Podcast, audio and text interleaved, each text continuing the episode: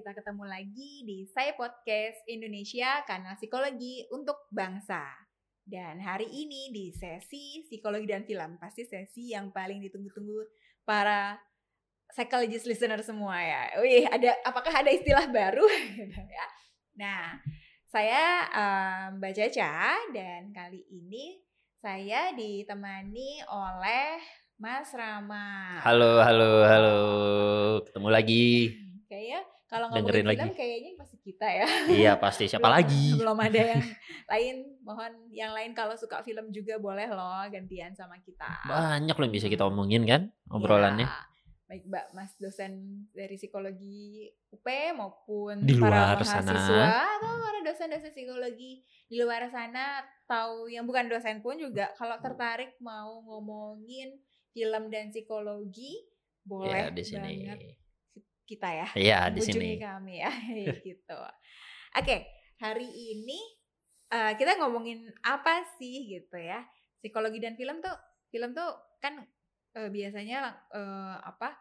Identiknya film yang ditayangkan di bioskop. Padahal kan film tuh sebetulnya pengertiannya Luas cukup sekali. luas tayangan. ya gitu kan. Gak harus yang ditayangkan di bioskop. Bahkan ada yang namanya film series yang hanya sekitar 20-30 menit per episode gitu kan. Selama satu season gitu ditayangkan oleh beberapa episode. Dan kalau ngelihat dari baju saya nih merah biru ngapain sih cerah banget merah biru dan kalau ada yang tahu ini ada bengal gitu kita bakalan wah ini kelihatan gak sih Seharusnya Kelihatan. Seharusnya Seharusnya. buat yang nonton. Tapi buat yang cuma dengerin nggak? doang. eh, Mbak Caca pakai eh, badge dari Disney Indonesia yang kebetulan beliau beberapa waktu lalu jadi pembicara juga untuk di Iya. acara mana di Pondok Indah ya. Marvel apa Marvel Exhibition dan kali ini berarti mewakili topik kita hari ini yaitu Miss, Miss Marvel. Marvel. series baru yang sedang tayang di Disney Plus yang sebentar lagi juga sudah akan selesai mencapai episode terakhirnya dan dari situ ternyata banyak materi-materi psikologi di dalamnya ya kan mulai dari eh, apa cross cultural apanya pembicaraannya topiknya eh, Dan tokoh atmosfernya, utamanya tokoh juga. utamanya, dan juga terlepas dari itu kehidupan keluarganya dan Hmm. terutama untuk sebagai karakter sendiri perkembangan identitas remaja. Nah, itu dia. Itu yang cukup eh, menarik kayaknya kayak nggak habis-habis ya topik itu dibicarakan gitu kan dan itu juga yang diangkat oleh Marvel gitu pada karakter terbarunya yaitu Miss, Miss Marvel, Marvel. ini gitu. Eksplorasinya jauh banyak dan kita udah tahu kalau tayangan-tayangan, series, film untuk eksplorasi remaja tuh sangat banyak. Hmm. sangat unik. Tapi eh, untuk yang Miss Marvel ini boleh dibilang keunikannya adalah dia mengangkat tema komunitas agama yang populer di negara kita, Ya. gitu kan? Ya sama kayak eh, waktu apa saya ngomongin di Marvel Exhibition Hmm. minggu lalu ya hari Minggu tanggal 3 Juli 2022 kemarin. Cia sombong dikit nih, sombong dikit biar pendengar tuh Oh ternyata yang yang ngomong di saya podcast tuh bukan cuma sekedar dosen loh Cia. Boleh pamer dikit ya. fangirl juga gitu. Juga. Dosen juga punya kehidupan di luar gitu. Kita fangirl Iya. apa, dan fanboys juga. Jadi ya tanggal 3 Juli kemarin itu saya diminta untuk diminta langsung oleh Disney untuk jadi pembicara di acara Marvel Exhibition ngomongin tentang Kamala Khan atau Miss Marvel ini. Dan saya ngomongin dari sudut budayanya ya. Itu tuh ngomongin kayak persamaannya uh, atau apa sih bisa dibandingin budaya uh, Pakistan, budaya muslimnya Kamala dengan di Indonesia kayak gitu. Nah, tapi ya itu mungkin kita bisa obrolin juga Iya. sedikit di sini ya, Mas. Terus gimana? Hmm Waktu pas ngobrolin itu. Da, waktu ngobrolin itu tuh saya beneran niat pakai baju Pakistan, pakai henna, pakai Hmm. bengal gitu ya. Terus eh, ternyata ya ban- eh, apa banyak yang sang- ya cukup tertarik dari Disney-nya juga. Iya, benernya begini ya dari orang-orang Disney yang di Indonesia-nya kayak gitu kan. Bahwa ada beberapa eh, persamaan misalnya dari sisi eh, merayakan hari raya, Mm-mm. upacara pernikahan, Mm-mm. dan kepercayaan terhadap jin. Mm-mm.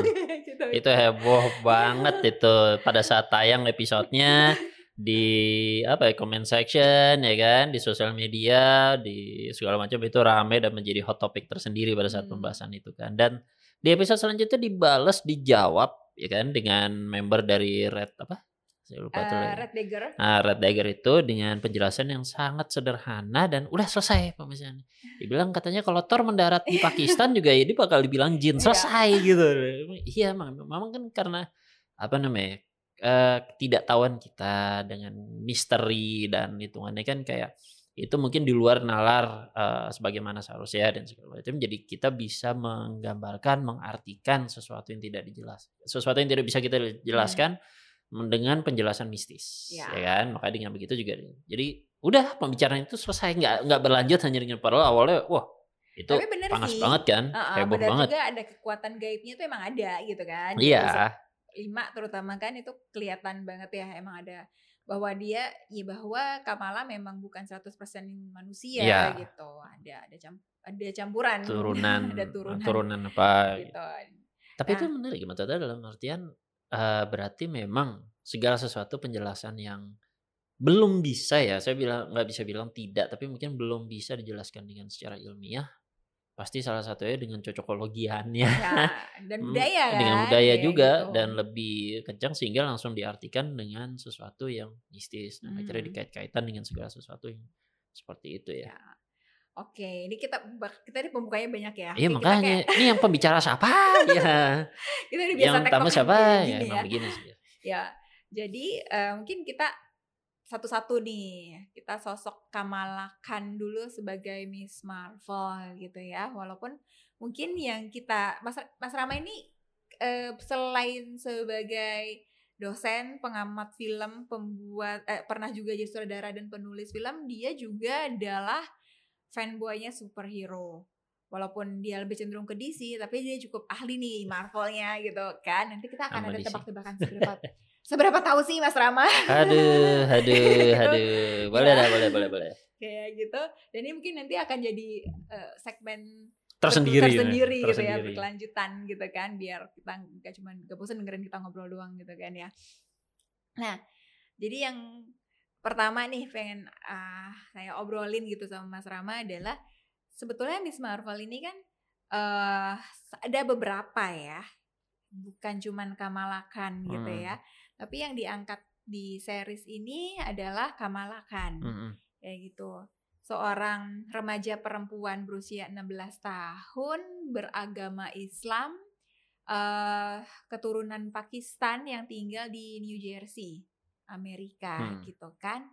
Dan dari episode-episode awalnya Miss Marvel itu para penonton bisa melihat bahwa sebagai remaja yang eh minoritas gitu kan ya punya identitas berbeda daripada orang-orang lain di sekolahnya gitu itu dia eh, selain kena bully gitu Hmm. kan juga mengal- merasa mengalami berbagai macam apa ya proses pencarian identitas lah kayak Hmm. gitu sampai di episode terakhir pun dia masih mencari identitasnya nah kita pernah ngomongin pencarian identitas sebetulnya ya di Episode sebelumnya. Episode sebelumnya Episode-episode ya. sebelumnya. episode-episode sebelumnya. Tapi yang menarik eh, di Miss Marvel ini adalah eh, pencarian identitasnya ini adalah dia ha- dia merasa ka- eh, di Amerika dia tidak diterima karena terlalu Pakistani. Mm-mm. Begitu dia pulang kampung ke Karachi, tidak diterima juga karena terlalu Amerika. Hmm. Nah, kira-kira kalau dari pembahasan psikologi gitu ya, ini tuh fenomenanya gimana sih Mas gitu? Apakah wajar seorang remaja mengalami hal tersebut gitu? Ya kalau terutama kalau misalnya melihat dari budaya Amerika ya, yang lebih mudah me- mengeneral ataupun juga mengambil kubu tertentu. Biasa tuh emang apa kayak di the hood ataupun juga apa namanya eh, daerah gue, wilayah gue lawan wilayah gue lawan wilayah lu ya kayak Hmm. gitu-gitu. Itu sering banyak sekali terjadi karena Amerika tuh sangat community sekali ya. Jadi one community against the others atau uh, our community against the world. Hmm. Sehingga begitu pas dia sudah memiliki ataupun juga mengambil atribut dari community tersebut, dia sudah teridentifikasi Hmm. dengan community tersebut. Padahal eh, mereka banyak mengedepankan kalau I cannot define. Saya tidak bisa didefinisikan dengan satu community tertentu. Nah, Kamalakan dengan budaya keluarga dari muslim itu udah atributnya dia di Amerika. Nah, sedangkan di Amerika sendiri itu dia minoritas. Nah, sehingga dari situ dia mendapatkan diskriminasinya. Susah nyari teman, ya kan, susah nyari kelompok dan juga di kelompok.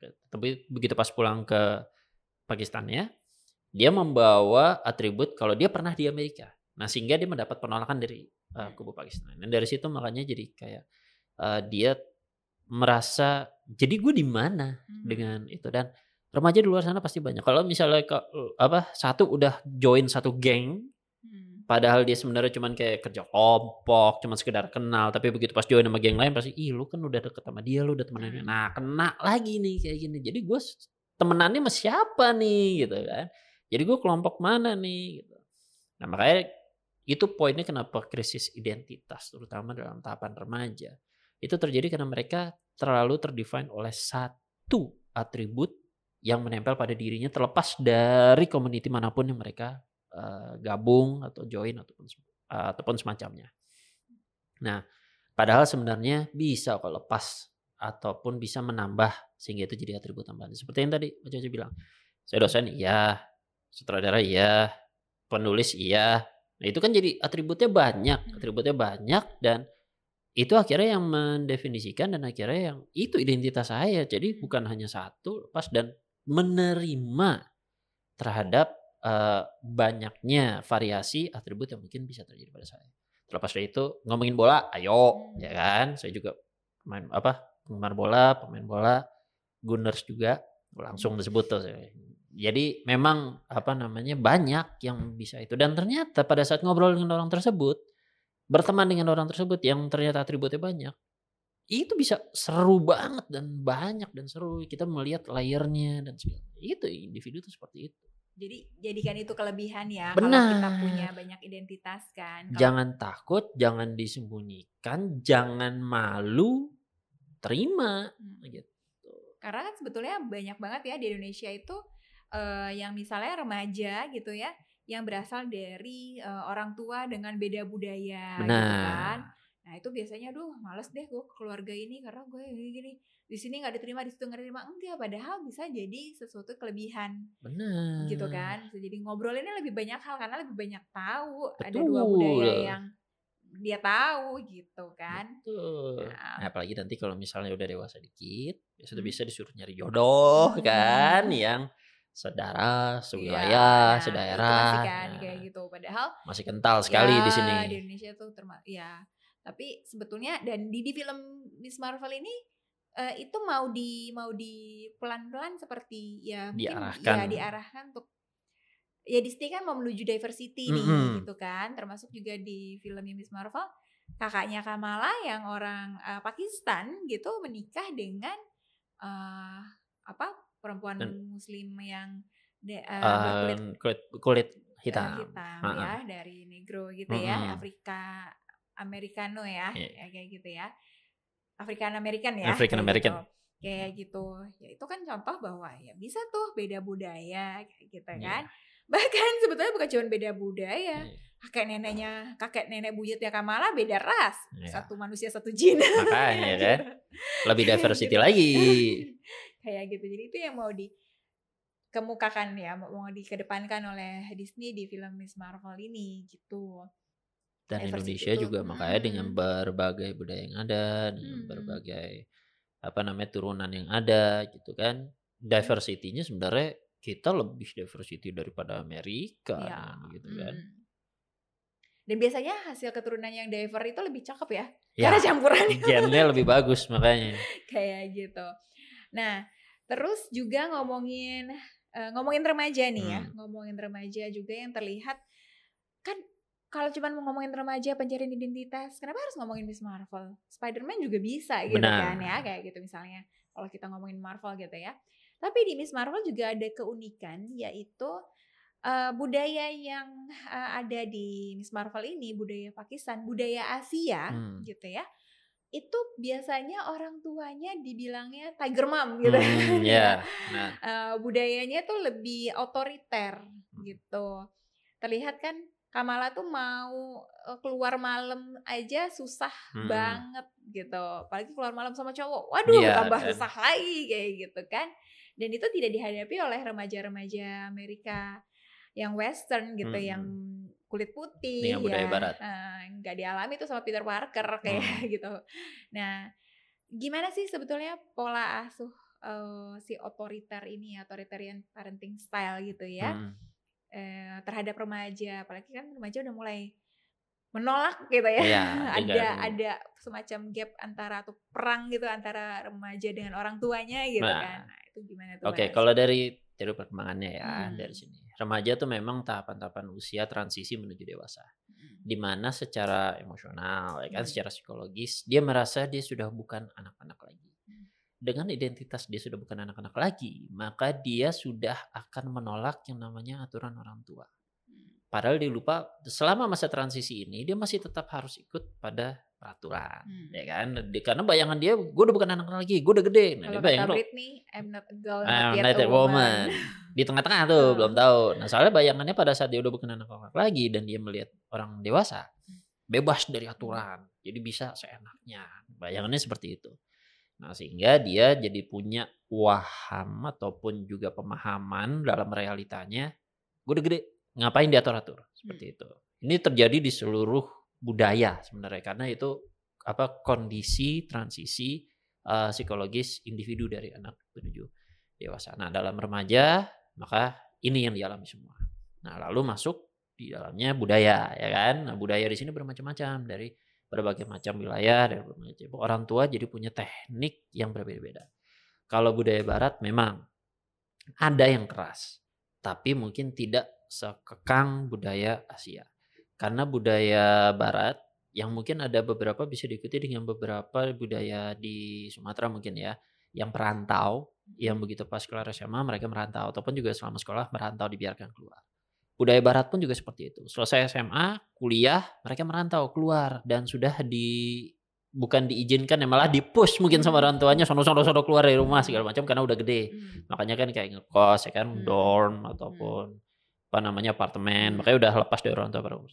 Nah, berbeda dengan budaya Asia, terutama untuk di eh, Jepang, Asia Tenggara seperti di Indonesia. Yang bahkan sampai menikah pun biasanya itu tidak boleh keluar rumah Hmm, sama orang hmm. tuanya, makanya terjebak dengan eh, fenomena sandwich generation. Hmm. Tapi itu mungkin untuk pembicaraan lain Lain waktu di lagi. episode waktu. Hmm. Nah, tapi di sini yang kita bahas adalah bagaimana budaya di Asia, terutama di Asia Tenggara dan di Indonesia, yang bahkan sampai menikah pun tidak boleh keluar rumah karena Hmm. memang budaya di sini memang di kan di bersama kebersamaan Komunal keluarganya ya. ya. komunalnya itu.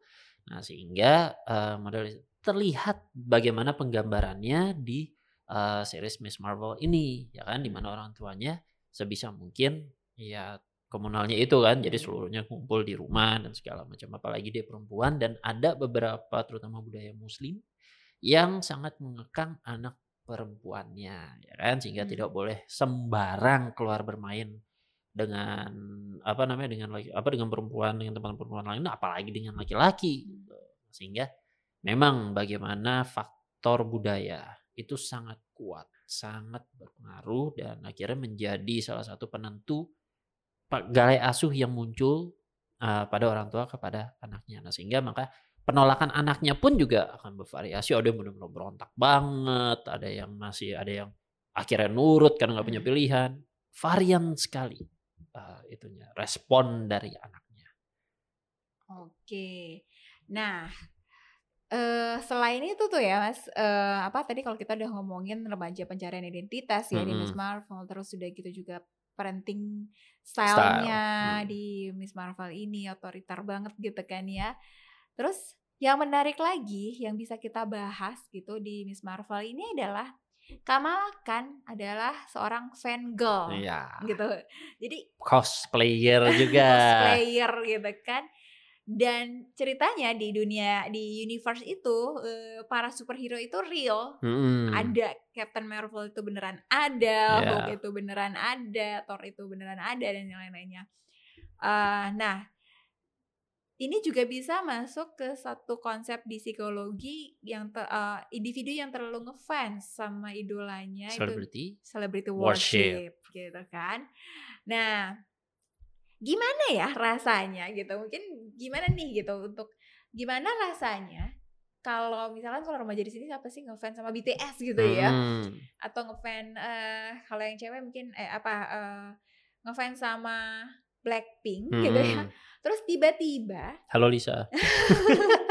tiba-tiba kamu jadi di- di- diminta jadi anggota personal Member ya. Yang baru gitu tuh kan wow ya itu kan Hmm. yang terjadi di Kamala gitu kan dia tuh ngefans banget sama Captain Marvel terus tiba-tiba dia punya kekuatan super yang membuat dia juga jadi superhero seperti idolanya Nah, nah itu eh satu mungkin bisa diceritakan dulu tentang celebrity worship itu dan di celebrity worship itu ada yang namanya inter eh, apa ya interpersonal kalau nggak Hmm. salah ya ada dimensi yang itu yang Dia dia, merasakan merasakan apa yang dirasakan oleh Selebritinya, idolanya, idolanya. idolanya itu gitu nah ini terjadi di si Miss Marvelnya itu Hmm. nah gimana tuh wajar gak sih gitu kan nah responnya bagaimana ya? Karena memang eh itu apa namanya? Kejutan lagi tadi untuk Hmm. pada masa transisi itu di mana dia belum siap dengan kehidupan barunya ini kan. Dan memang kesulitannya adalah kita cuma menganggap pada saat celebrity worship kita menganggap selebriti tersebut mengalami kehidupan yang ideal, ya kan, Hmm. mengalami kehidupan yang ideal berdasarkan bayangan dari individunya itu. Hmm. Terlepas kehidupan aslinya benar-benar ideal atau tidak itu kan yang tidak dipahami. Itu makanya salah satu pemahaman celebrity worship yang bisa mengarah ke hal yang salah, ya Hmm. kan? Karena dia menganggap Miss Marvel itu kuat, Miss Marvel itu sempurna, Miss Marvel itu apa namanya? Captain Marvel eh, eh, ya Captain Marvel itu sempurna, Captain Marvel itu kuat, Captain Marvel itu. Nah karena wah itu makanya kuat dia bisa ngelawan segala macam. Gue juga harus bisa dan segala macam. Nah di situ kan pemahaman ideal yang Hmm. dimiliki oleh si Kamala Khan-nya ini. Nah tapi pada kenyataannya setelah dia menjalani yang bahkan tidak nyampe 10% dari perlawanan Captain Marvel, dia merasa kalau oh gila ini ternyata lebih rumit. Nah, makanya realitanya nih hancur karena dia Hmm. menemukan oh ternyata tidak seideal yang saya bayangkan. gitu. Tapi tidak me, apa namanya tidak merendahkan dia gitu Hmm. dan dia masih terus berjuang Iya. ya kan. iya ternyata eh, jadi superhero tuh sakit ya Iya, Pegel-pegel ya, kan, luka-luka gitu dan kan. bisa terancam juga nyawanya terancam, kan. dikejar-kejar gitu kan Nah, gitu. dari situ yang kehancuran realitanya. Nah, kebanyakan remaja karena sudah menemukan tantangan kalau ternyata tidak seideal yang dibayangkan, mundur, Hmm. mundur, hilang. Nah, itu bedanya antara remaja yang benar-benar secara sukses menuju tahapan ke dewasa dengan remaja yang gagal Hmm. untuk transisinya. Nah, kalau misalnya yang dia kira menerima realitanya tidak semudah itu dan mau menghadapi tantangan tersebut, nah itu berhasil tuh transisi. Hmm. Tapi kalau misalnya yang gagal dia akan stuck dan akhirnya ya tidak menjalani bagaimana eh, seharusnya. Nah, Hmm. saya sendiri juga pada saat kalau misalnya diingat dulu juga model karir juga seperti itu. Saya mengidolakan beberapa penulis di sini, Hmm. mengidolakan beberapa penulis di luar. Dan suatu ketika ternyata opportunity datang, saya menjalani eh, pekerjaan yang sama dengan idola saya.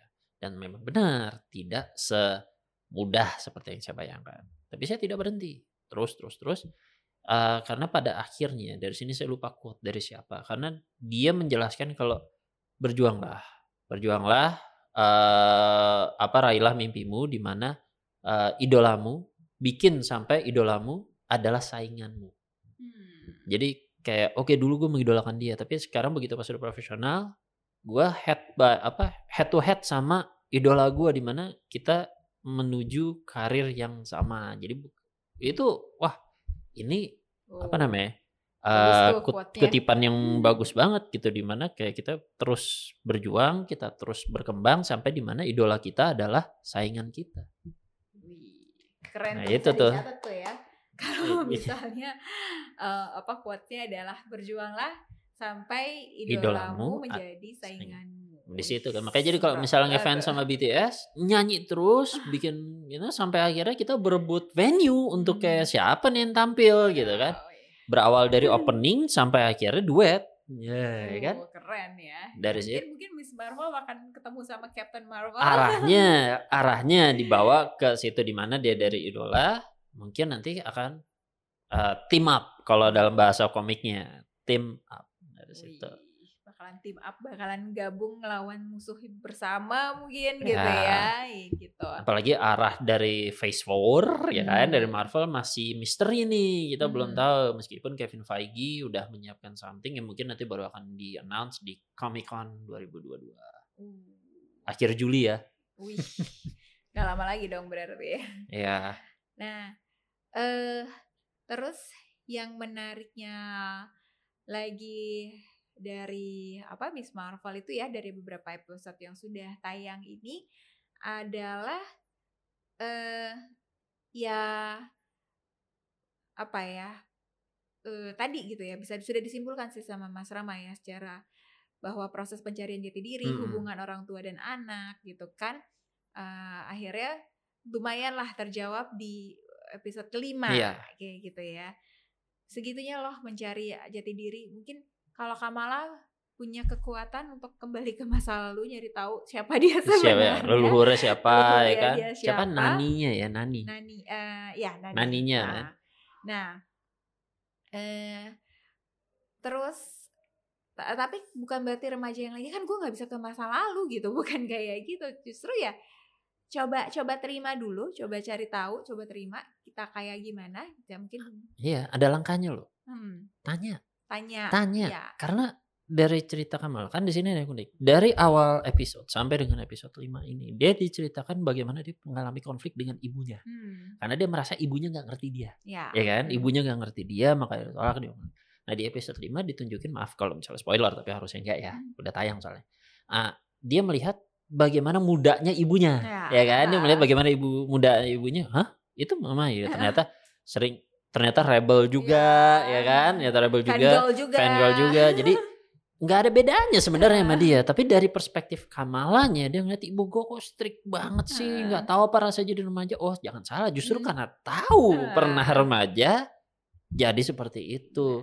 Makanya rahasianya adalah tanya. Hmm. Kalau misalnya kayak gitu ngobrol, makanya poinnya kan di situ untuk ngobrol. Makanya di akhir episode diperlihatkan bagaimana Nani, maknya dan Kamala akhirnya ngobrol, ya kan Ya. ngobrol dan dari situ apa kepahaman tersebut Hmm. tercapai. ya ngobrol antar generasi ya Iya, gitu. jokes-jokesnya. Karena biasanya terjadi gap generation itu kan. benar. Karena kita nggak Gitu. tahu dulu apa yang dialami, padahal sebenarnya sama, Hmm. jangan salah. Kayak gitu. Nah, mungkin coba games dulu ya. Ah iya, sudah saatnya ternyata, sudah saatnya. Baiklah, kita Oke. harus ready, steady, aduh. Ah, Dari ini tanya-tanya. cukup dak dikduk ya di sini ya. Karena ini ini ini bahkan saya juga dadakan nih nyiapin pertanyaan. Oke, jadi belum tahu nih ya. baiklah. Eh, seramanya juga belum tahu bakal ditanya apa. Oke, yang pertama adalah ya eh secara Marvel secara umum dulu kita kita eh, buktikan wawasan Mas Rama terhadap eh, MCU Ais. Wih, secara umum. Bis itu baru kita akan menyempit ke Miss Marvel ya. Baiklah, baiklah, baiklah. Oke. Eh pertanyaan pertama. Sampai saat ini ya ini di Juli 2022 Hmm. ya, sudah berapa film MCU yang tayang? Film, Ya, non series film. non series film 25 plus 4 29. Wih. langsung pinter tuh kan langsung benar ya. Oke, sebutkan seti- secara berurutan 10 film MCU pertama. Uh, Iron Man 1, Incredible Hulk, Iron Man 2, Thor, Cap, Avengers, Iron Man 3, Dark World, uh, Winter Soldier, dan yang terakhir itu uh, Guardians of the Galaxy. Oh, tuh kan langsung pinter banget ya. gitu. Ini yang nonton mau jawab keduluan Mas Rama gitu ya. Oke. Eh, Ditanya psikologi mungkin nggak bisa jawab selancar ini kan. eh gitu. Oke. Pertanyaan ketiga. Karena Miss Marvel ini perempuan ya. Sebutkan semua superhero perempuan yang sudah tayang di MCU. Uh, oke ini sebuah tantangan sendiri ya karena tidak semua punya solo filmnya, Hmm, tapi yang ya. pasti muncul uh, Black Widow udah pasti kan. Black Widow, oke. Uh, Black Widow yang pertama, lalu untuk selanjutnya setelah Black Widow itu ada Gamora dari Guardians of the Galaxy, nggak tahu dia masuk hitungan apa Yes, tidak. bisa Gamora, Ya kan Gamora juga, soalnya Pepper Potts juga sempat pakai, ya kan. Uh, Iron, Iron eh namanya dia bukan Iron Lady juga. Iron?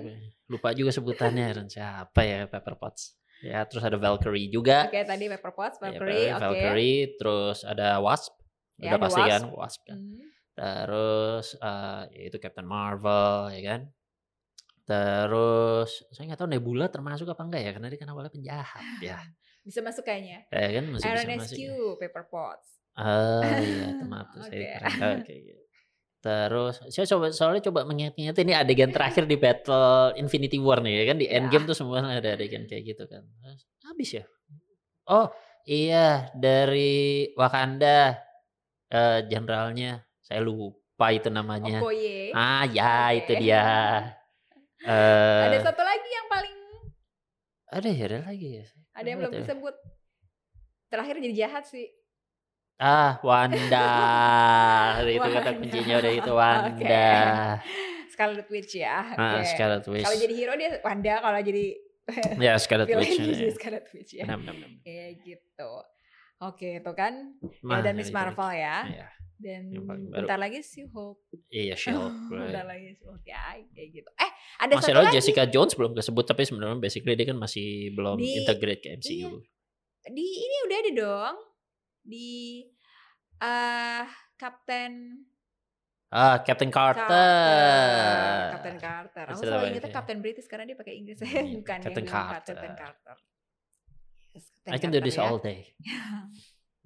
itu jadi yang yang eh, oh kalau ya itu belum masuk ke belum masuk ke MCU ya Hmm. Belum, Fantastic Jessica Four Jones, ya iya. nggak Fantastic, Fantastic Four juga belum. masuk ya kayak gitu ya tuh terus pertanyaan eh Menjelang uas ya, jadi saya juga dites ini.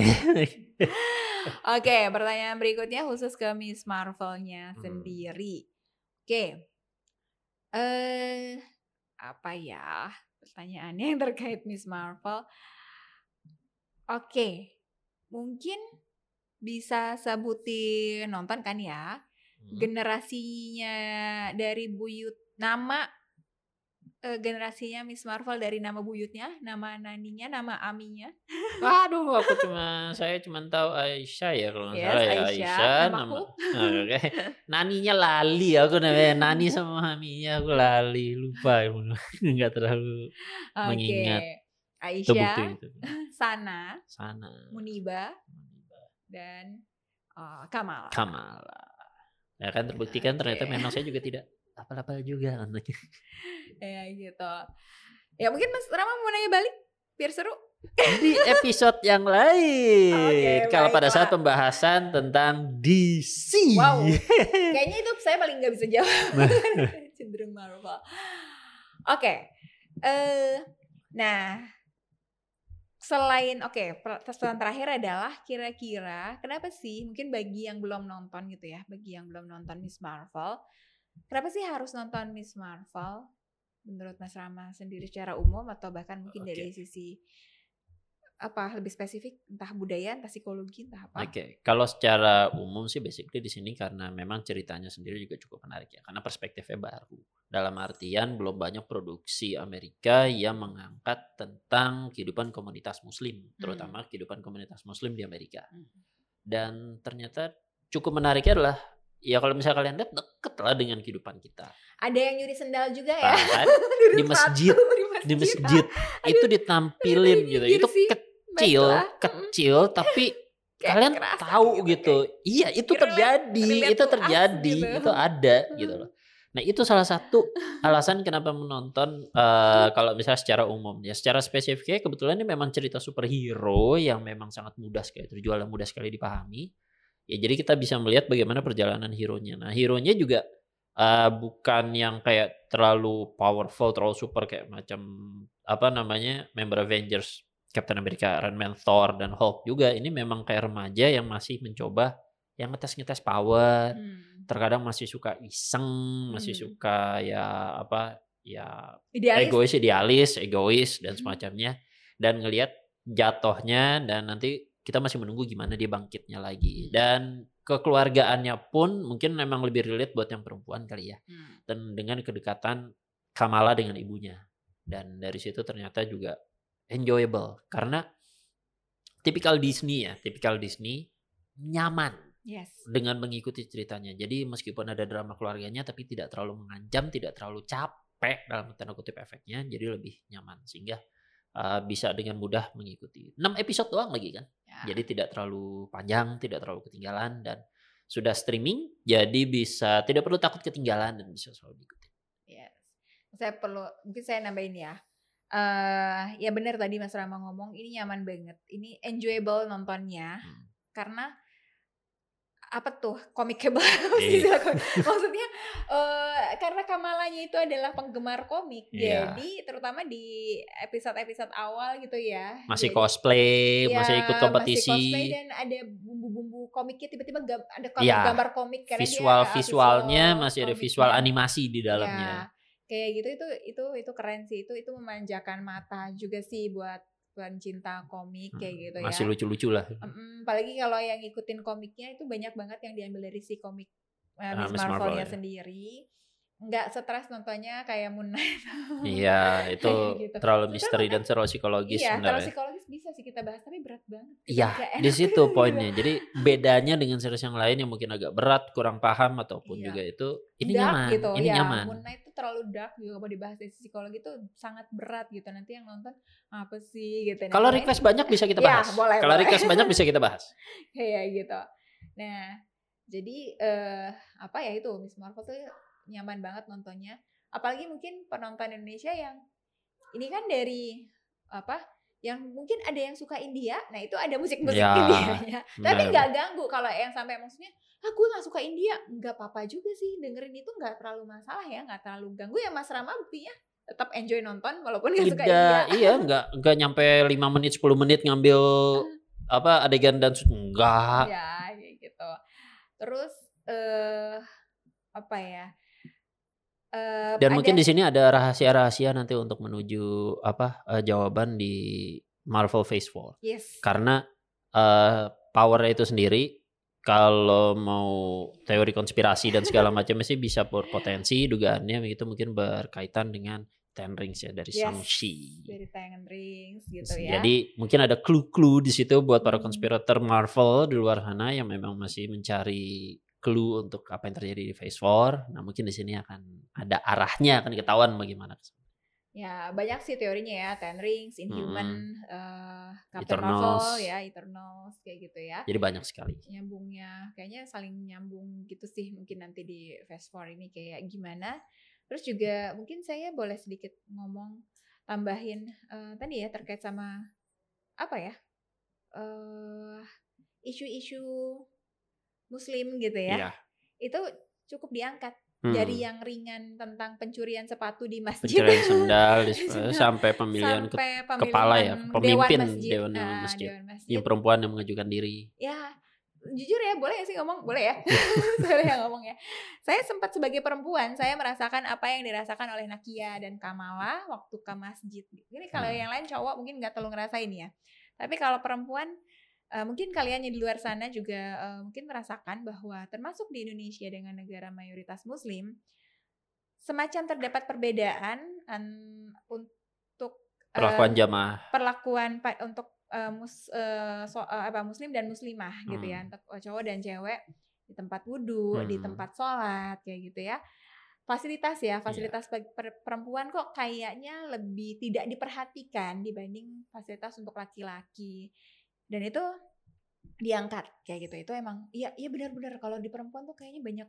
keran yang rusak banyak ubin yang patah tapi nggak dibenerin gitu Nah, ya makanya Iya. realita yang Gitu-gitu. digambarkan dalam series tersebut itu it, Ah, makanya pendekatan filmmakersnya makanya dipilih filmmakersnya pun juga filmmakersnya muslim yes, ah. penulisnya pun juga penulisnya muslim sehingga Hmm. benar-benar mendapatkan perspektif yang seadanya dengan Iya. kehidupan muslim tersebut Iya, dan itu bukan untuk menjelek-jelekan Islam atau menjelek-jelekan Muslim begitu, enggak gitu. tapi memang tidak mengglorify juga Ya. memang tidak dibagus-bagusin karena kenyataannya seperti Memang itu seperti itu. jadi memang penggambaran sejujurnya itu mungkin juga salah satu bumbu kenapa kayak enjoyable karena iya gue kenal ini Iya, ini begini Heeh, gitu Kayak gitu. ya memang kebetulan cerita-cerita superhero aja Hmm.